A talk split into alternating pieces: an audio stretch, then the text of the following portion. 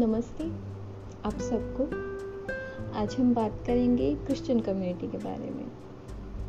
Actually Christian community के बारे में नहीं।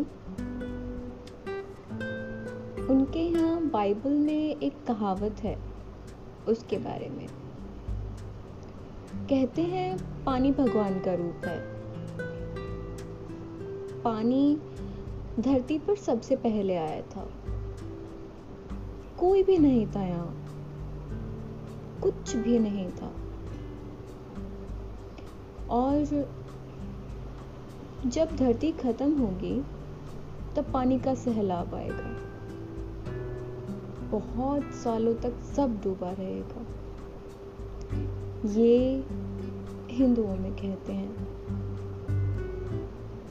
भगवान जी जब पापों से परेशान हो जाएँगे, तब सब डूब जाएगा।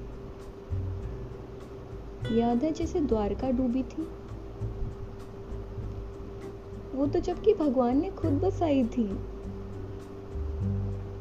पर सोचें तो क्या पूरी दुनिया ही भगवान ने खुद नहीं बसाई? पूरी दुनिया में एक पानी ही तो है, जिसमें सब मिलता है। और शायद स्वर्ग भी वही है। जो चल नहीं सकता, वो पानी में खड़ा भी हो सकता है। भाग भी सकता है, उड़ भी सकता है। और जो भगवान जी से कहता है कि मुझे तैरना नहीं आता, भगवान जी उसे ज़मीन देने के लिए नीचे बुलाने लगते हैं। अरे, समुद्र की गहराइयों में भी तो ज़मीन है। और कभी कभी वापस भी लौटा देते हैं। देखा है ना? लोग पानी में बहते बहते किसी किनारे पर छूट जाते हैं।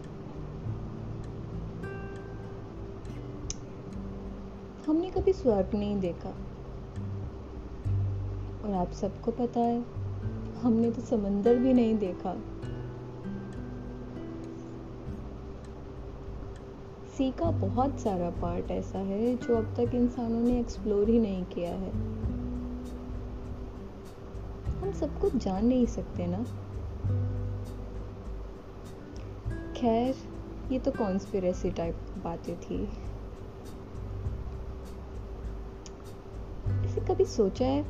अस्थियों को पानी में ही क्यों भिगाते हैं? एक्चुअली बहाते हैं। माई बैड बादल भी पानी ही क्यों बरसाते हैं?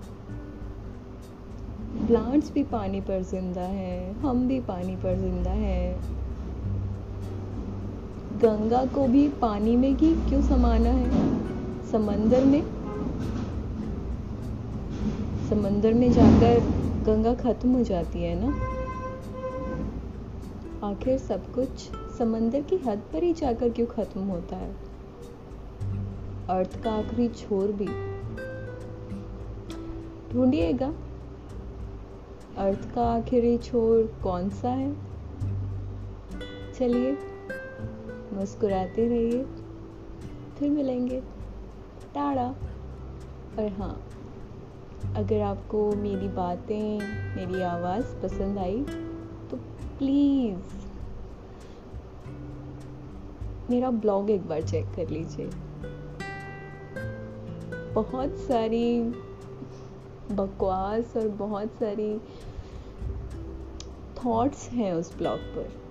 संजीदा अंडरस्कोर राइटिंग्स थैंक यू